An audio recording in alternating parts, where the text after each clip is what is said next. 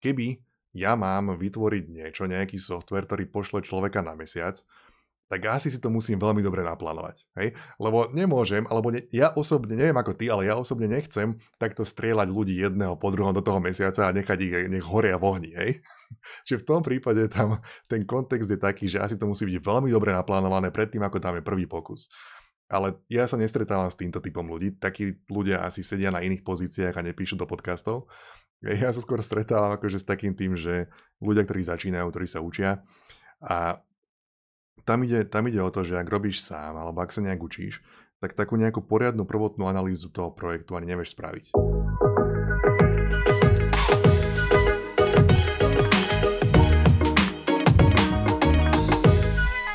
Ahoj, mne hovoria Jaboko, programujem, učím ľudí programovať, so mnou tu je Gríši. Čau Gríši. Čaute.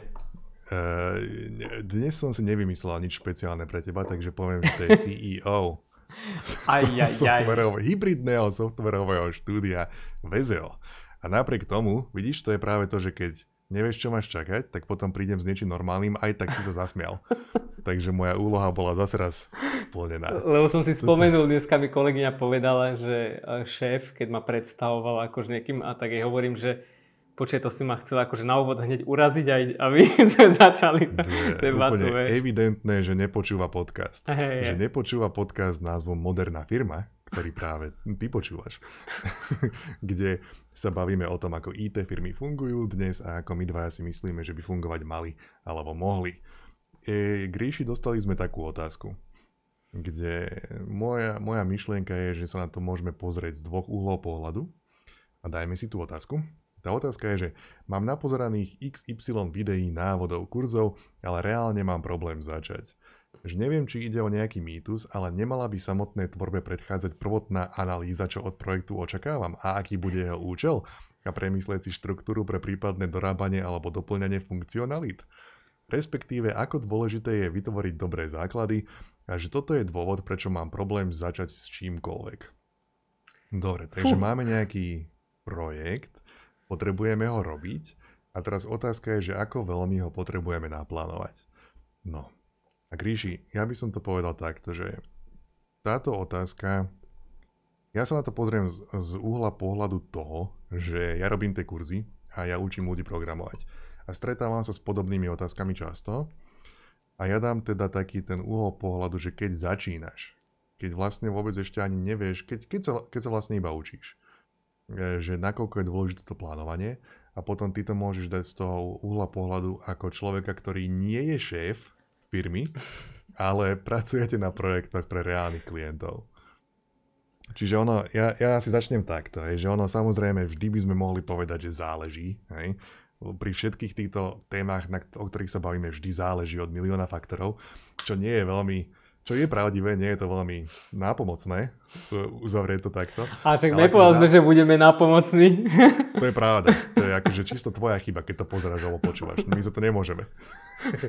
Ale záleží od akože, vieš, že či robíš sama, alebo s tímom, alebo či to je pre klienta, alebo veľkosť projektu, alebo dôležitosť toho projektu. Ale napríklad akože, keby ja mám vytvoriť niečo, nejaký software, ktorý pošle človeka na mesiac, tak asi si to musím veľmi dobre naplánovať. Hej? Lebo nemôžem, alebo ja osobne, neviem ako ty, ale ja osobne nechcem takto strieľať ľudí jedného po druhom do toho mesiaca a nechať ich, nech horia v ohni. Hej? Čiže v tom prípade tam ten kontext je taký, že asi to musí byť veľmi dobre naplánované predtým, ako dáme prvý pokus. Ale ja sa nestretávam s týmto typom ľudí. Takí ľudia asi sedia na iných pozíciách a nepíšu do podcastov. Ja sa skôr stretávam akože s takým tým, že ľudia, ktorí začínajú, ktorí sa učia a tam ide o to, že ak robíš sám, alebo ak sa nejak učíš, tak takú nejakú poriadnu prvotnú analýzu toho projektu ani nevieš spraviť. Pretože z môjho uhla pohľadu máš, že keď robíš takúto analýzu, alebo plánuješ si niečo, tak tá rola toho je zodpovedať na nejaké otázky, s ktorými sa stretneš počas vývoja. Jedna z úloh môže byť toto. A ty, keď iba začínaš, keď sa iba učíš, tak nevieš ani, aké otázky môžeš vôbec položiť. Nemáš ten kontext, nevieš, čo sa máš pýtať. Tým pádom nevieš si odpovedať. Tým pádom tá prehnaná nejaká analýza je zbytočná. Do takej miery, že alebo zjednoduším to, poviem to priamo, že keď začínaš, keď sa iba učíš, môj názor, správ niekoľko projektov. sprav 5 vecí. A nerozmýšľaj nad tým, neplánuj to nejak príliš, máš možno nejaké nápady, čo chceš vyrobiť, vyrob to. Hej, neparalizuj sa tým, že si sadneš a pol roka budeš sedieť a budeš rysovať nejaké grafy a priamky a odtiaľ to pôjdeme sem a keď sa stane toto, tak toto. Radšej vyrábaj. Lebo pravdepodobne tie projekty akože možno vystrelia, možno budú úžasné, ale pravdepodobne ich odložíš, pravdepodobne budú slúžiť viac menej iba na to, že sa naučíš na nich niečo robiť. A keď aj vyrobíš 5 rôznych verzií projektu, ktoré zlyhali, tak to je 5 rôznych vecí, čo si vyrobil. A tým pádom na tom sa naučíš strašne veľa. A to je, vieš, že a plus ešte by som povedal, nechám potom aj tebe slovo, Gríši, už, nech zavrem hubu, ale napríklad možno to záleží aj od osobnosti, ale ja som taký typ osobnosti, že mňa takéto niečo hrozne demotivuje a frustruje. Keď mám iba sedieť a rozmýšľať nad niečím, že hypoteticky možno potom, ako to bude... Ja potrebujem robiť tú vec. Ja potrebujem vidieť, ako tá vec predo mnou vzniká a to je to, čo mňa inšpiruje a navyše hlavne to je to, kedy reálne dostávam nápady. Hej, keď ja si iba tak sadnem, že teraz mám bielú obrazovku pred sebou a idem vymyslieť nejaký úžasný projekt, tak sa nič nestane, iba sa pozerám ďalej na tú bielú obrazovku. Ale keď začnem, keď naozaj na niečom pracujem a môžu to byť aj tie úplné základy, vieš, nejaké, že ten totálny baseline, čo nejaká aplikácia musí obsahovať, začnem to vyrábať a vyrobím 5 feature, ktoré nie sú špecifické pre ten môj úžasný projekt, ale ja potrebujem vyrábať a keď vyrábam, vtedy reálne rozmýšľam nad tými vecami a vtedy mi začínajú prichádzať tie naozajstné nápady. Čiže ja mohol by som o tom rozprávať ďalšiu hodinu a pol, ale nechcem, dobre sa ťa počúva. Tak.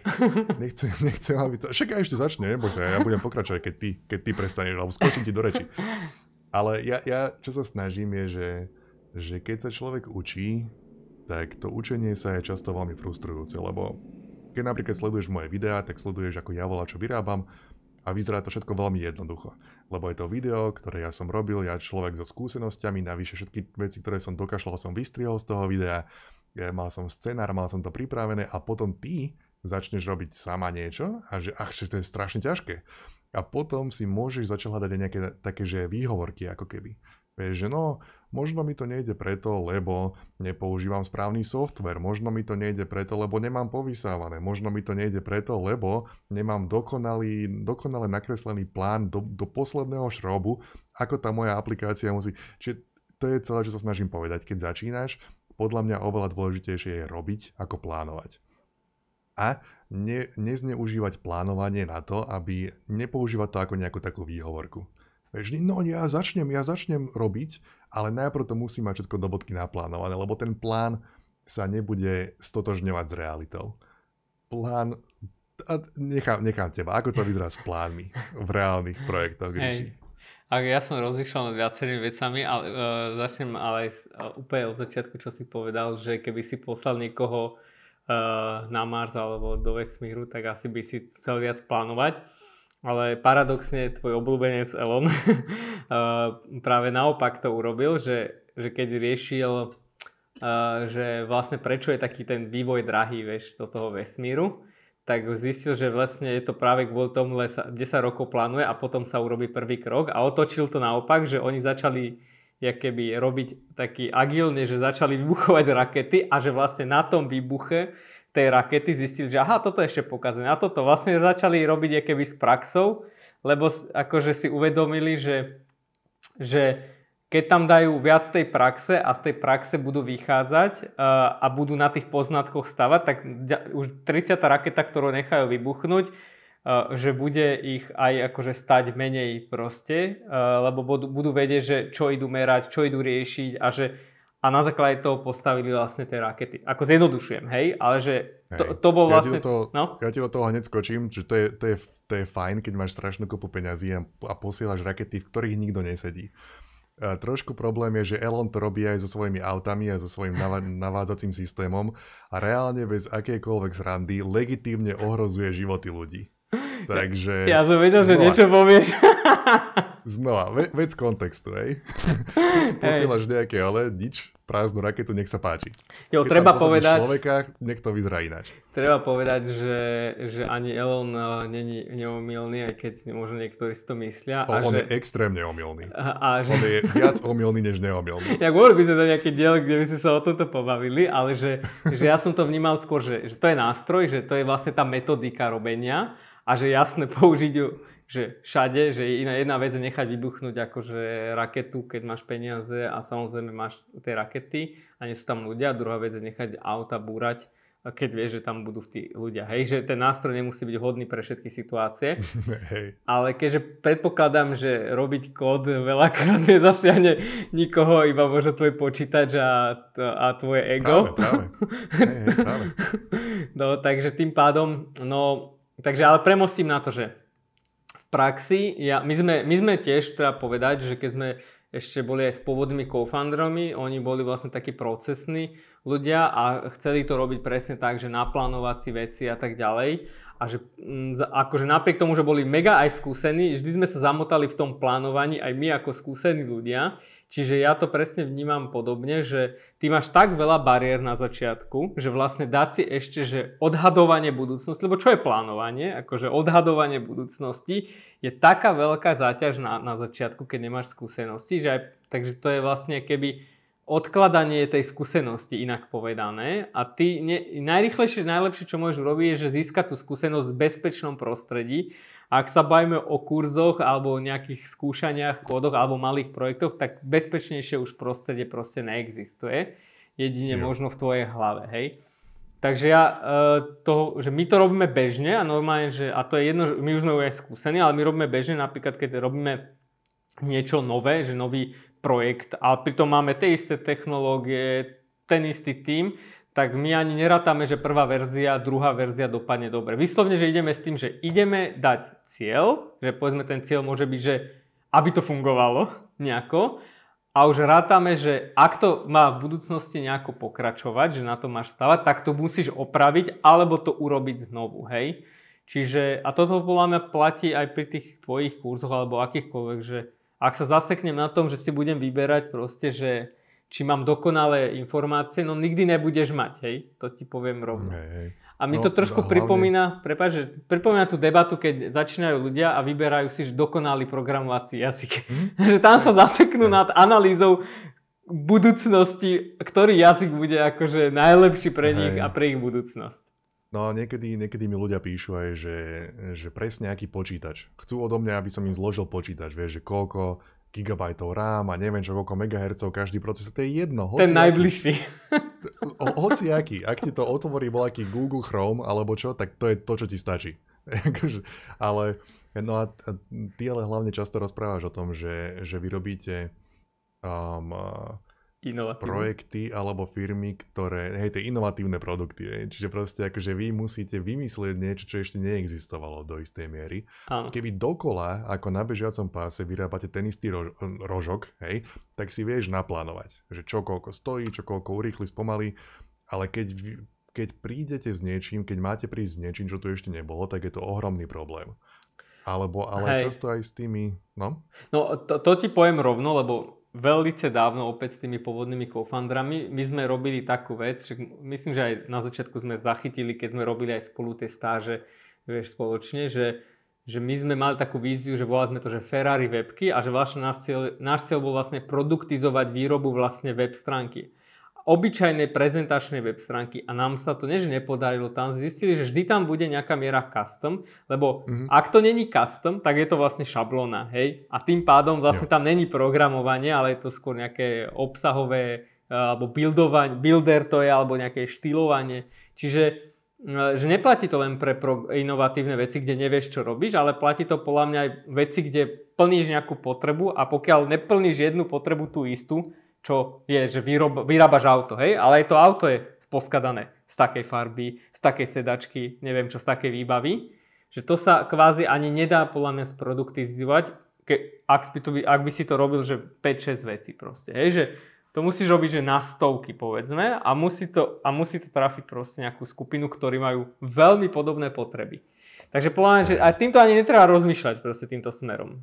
Hej? Tak, No ono, ja keď som napríklad aj robil nejaké školenie vo firmách, tak keby zoberieme, že nebudem menovať, ale zoberme si nejakú že korporáciu, ktorá dekády funguje, možno beží na nejakých takých starších systémoch a procesoch. A rozprával som s tými programátormi tam a oni hovoria, že výborne, že my tu máme také, že niekoľko mesiacov niekedy aj dokopy nič nerobíme, lebo u nich to funguje tak, že mali celé poschodie ľudí a to poschodie ľudí bolo, ich robota bola vymyslieť ten dokonalý plán. Hej. Všetko to akože narysovať a čo a potom tie dokonalé plány na to druhé poschodie preniesť, kde sú programátori a dizajneri, vizuálni dizajneri, čo a dať im to. A tí programátori začnú a čakajú pol roka, hej, na ten dokonalý plán, kde každá jedna vec je premyslená do posledného šrobu. Prenesú to na to druhé poschodie, tí programátori začnú robiť a deň číslo 2, že hej, toto je hovadina. Hej, takže toto, čo ste my sem nakreslili, je pekný nápad vo vákuu, ale my žijeme v realite, kde sú tieto napojené na takéto systémy a čo to nefunguje. Tak to pošlú ho naspäť hore, niekoľko týždňov sa ten dokonalý plán prerába a tu hovoríme o ľuďoch, ktorí dekády fungujú a majú skúsených ľudí v tej firme a napriek tomu nie sú schopní, a to není výtka voči tým ľuďom, to je iba, že ten proces je nastavený nesprávne podľa mňa, že napriek tomu, že majú skúsenosti a všetko možné, nedokážu spraviť dokonalý plán, ktorý bude za každých okolností fungovať. A moja skúsenosť osobná je taká, že aj keď si čokoľvek, čo ako naplánujem, tie reálne informácie, nejaké reálne dáta dostanem, až keď to začnem vyrábať. Vtedy zistíš, ako tie veci, ako tie prepojenia fungujú naozaj, kde to naozaj škrípe, kde sú tie skutočné problémy. Čiže ty sa môžeš zaseknúť, že ty budeš plánovať niečo a budeš plánovať vec, ktorá je na míle vzdialená tomu, čo je naozaj dôležité na tom tvojom projekte. A to iba zbytočne strácaš čas. A špeciálne, keď tvoj cieľ je teda z toho môjho úla, že sa chceš naučiť programovať, tak to je duplom, to je štvornásobné strácanie času. Lebo ak sa chceš naučiť programovať, tak musíš programovať. Aj keby programuješ niečo, čo je úplná hovadina a potom to spláchneš celé do záchoda, to je jedno.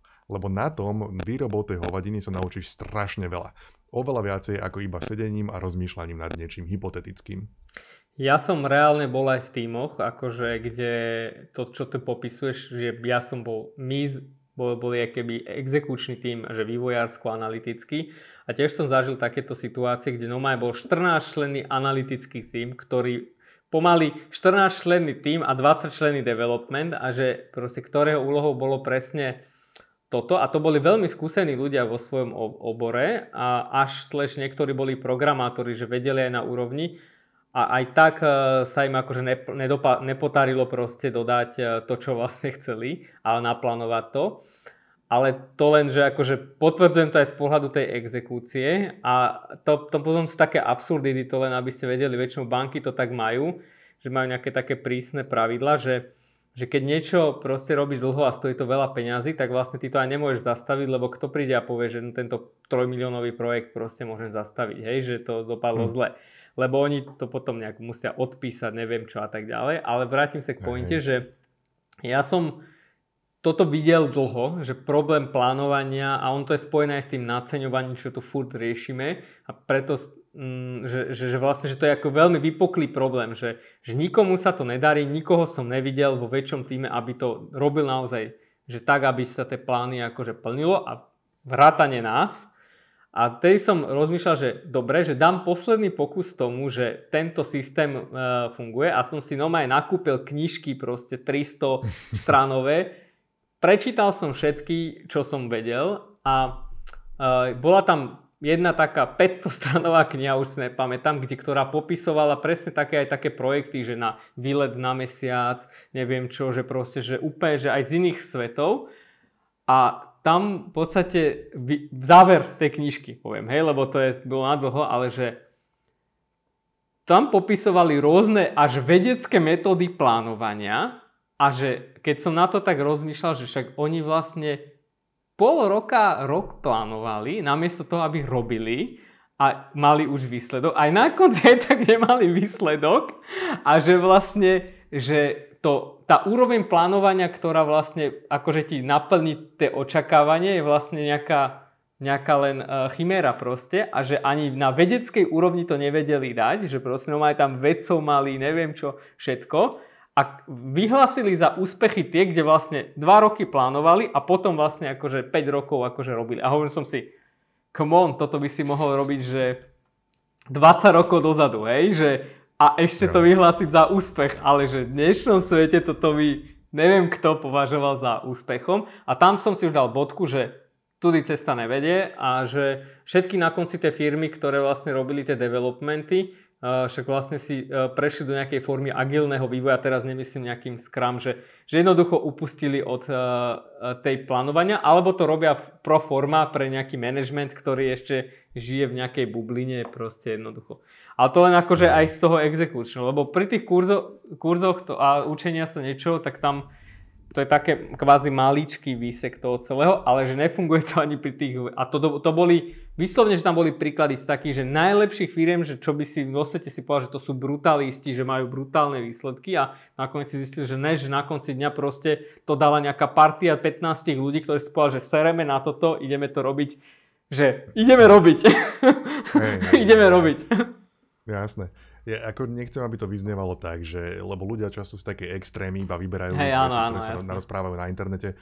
To neznamená, že plánovanie je zbytočná vec. To akože všetko je tá vec toho kontextu. Ja iba, vieš, že keď ide o nejakých ľudí v tých raketách, v autách, alebo keby stávam nejaký most, hej, tak nemôžem postaviť 800 mostov a 799 z nich padne, hej. Ale tá výhoda toho, čo robíme my vo väčšine prípadov, keď robíme nejaké aplikácie alebo tak, že na tom až tak veľmi nezáleží. Hej. Ja môžem vyrobiť 12 aplikácií a 13 bude fungovať, nikomu sa nič nestalo, je to v pohode. Ale neúplne jablko, lebo aj tie mosty, keď zoberieš, že mosty stavanie, že to je povedzme nejaká, že fyzika, architektúra, neviem čo, to sú veci, ktoré existujú že tisícky rokov a tie prvé mosty naozaj padali. Vieš, že, čiže oni, akože tí, ktorí to prvýkrát stavali tie mosty pred tisíckmi rokov, išli podľa rovnakou metodou, akurát tým, že sme neboli v tomto modernom svete, že bolo jedno, či ten most padne kvázi, akože na ľudských životoch, ale že skôr to bol problém obchodný, že neprešiel tady ten kôň s tým oným, s tým tovarom, že ono reálne tie mosty padali aj všetky, ale samozrejme dneska už nepadajú, ale že to je to, že... Už nemuseli. No tak dneska už výnimočne padajú, lebo presne, že to už bolo tisíckrát už urobené a už existuje jasný proces a tam je, by som povedal, že pomalosť je želaný efekt, že to není, že není dôvod, aby si postavil rýchlo most, lebo proste keď ho postavíš rýchlo a padne, tak je to problém. Ale presne, ak si povedal, že tuto nikoho kvázi neohrozíš, keď pokazíš svoj projekt, alebo keď akože maximálne prídeš o nejaký čas a peniaze, hej, čo, ale nikoho nezabiješ, hej. Verím. Hej.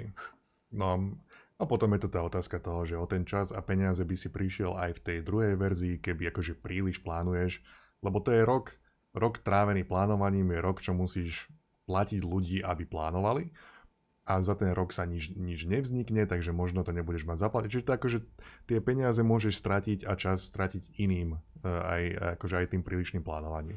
Čiže keby to akože máš nejak tak zhodnotiť, tak tvoj názor je, že alebo môj je, že keď sa učíš, tak oveľa viacej sa prikloň k tomu, keď sa učíš programovať, hej? Oveľa viacej sa prikloň k tomu programovaniu, to je 90% tvojho času, a 10% alebo koľko, 5% plánovaním, hej, keď sa učíš. Ale potom neskôr za mňa je to také, že je to dobre, keď to je prepojené. Aby nebolo plánovanie oddelené od tej výroby, pokiaľ to je možné. Áno. Lebo navzájom tie dva týmy, aj keď sú to dva týmy, tak keď spolupracujú, tak si dávajú relevantné informácie. Programátori dajú relevantné informácie tým ľuďom, čo plánujú, a tí naopak komunikáciou akože nestrácate ten čas tým, že ste oddelené bunky od seba, ale akože robiť to viac menej súbežne, tieto dve veci. Áno, ja aby sme nedisoval len to plánovanie, aby som povedal, že ako to my v praxi robíme ešte, že to plánovanie je len keby nástroj opäť, ktorý potrebuješ do toho, či už do toho učenia, že vieš, ty si môžeš plánovať aj to učenie, ale mal by si ho plánovať podľa mňa na takom high leveli, že dobre, že chcel by som, ja neviem, tento mesiac sa tomu venovať povedzme toľkoto hodín, hej? Že niečo, čo máš pod kontrolou, môžeš plánovať, ale nemôžeš plánovať veci, ktoré nemáš. Vieš, napríklad my vo firme plánujeme čas ako dedikovaný na tom projekte, hej? Že, a v nejakej miere, že povedzme, že čo chceme mať na konci mesiaca. Ale Už nejdeme teraz, že dneska idem urobiť toto, hej, že nejaký mikropláning, lebo viem, že no dobre, 3 veci neurobím, potom zajtra si poviem zase a už som v strese, nabalujem sa a teraz šachujem s vecami, ktoré proste nemám pod kontrolou, lebo aj my, keď robíme aj 30-krát tú istú vec, proste, ja neviem, zmení sa iOS napríklad, alebo zmení sa nejaký prehliadač a ty zrazu proste... si narazil na kvázi novú zmenu a proste o ktorej nevieš, lebo nestíhaš všetko sledovať a nemáš ako. Čiže plánovanie má zmysel, ale má podľa zmysel na tej roadmapovej high-levelovej úrovni, že aby si videl, že kam smeruje, že aký trend, aby si videl, ale že plánovať, že dávať si ciele, že toto dosiahnem teraz, dneska, zajtra, pozajtra. Hej. To si myslím, že v tomto našom svete to nemá akože... miesto už, lebo nemáš skoro nič pod kontrolou v podstate, iba seba, hej? A to je strašne málo, hej? Žiaľ Bohu. No dobre, Gríši. Ja by som možno ešte povedal taká všeobecná vec. Ak to počúvajú nejakí tí ľudia, ktorí sa učia z tých mojich kurzov alebo z akýchkoľvek iných kurzov, tak spôsob, akým fungujem ja, je, že ako som už povedal, mne tie najlepšie nápady alebo tie reálne nápady začnú napadať až keď robím. Čiže keď napríklad sedíš a rozmýšľaš nad niečím a nevieš celkom pomôcť a máš tú prázdnu bielu obrazovku pred sebou a nič tam není a nič ti nenapadá, tak začni tými najjednoduchšími, najdrobnejšími vecami, ktoré potrebuješ na tom projekte vyrobiť. Na každom projekte budú nejaké tie absolútne najzákladnejšie základy, ktoré treba spraviť a keď ich začneš robiť, uvidíš, že začnú prichádzať nejaké nápady.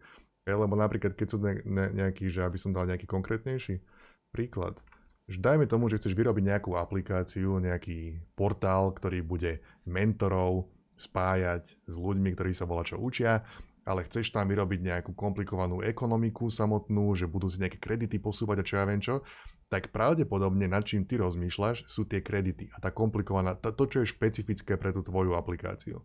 Ale keď začínaš, to môže byť príliš komplikované pre teba, nevieš celkom, že ako nerozmýšľa nad tým vôbec a začne robiť tie úplne, že keď otvorím túto adresu, musí sa mi niečo zobraziť na obrazovke. Spravíš to a potom bude ďalší krok. Možno to niečo, čo sa zobrazilo, bude z databázy.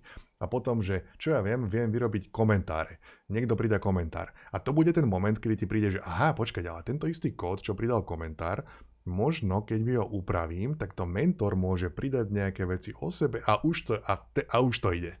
Hej?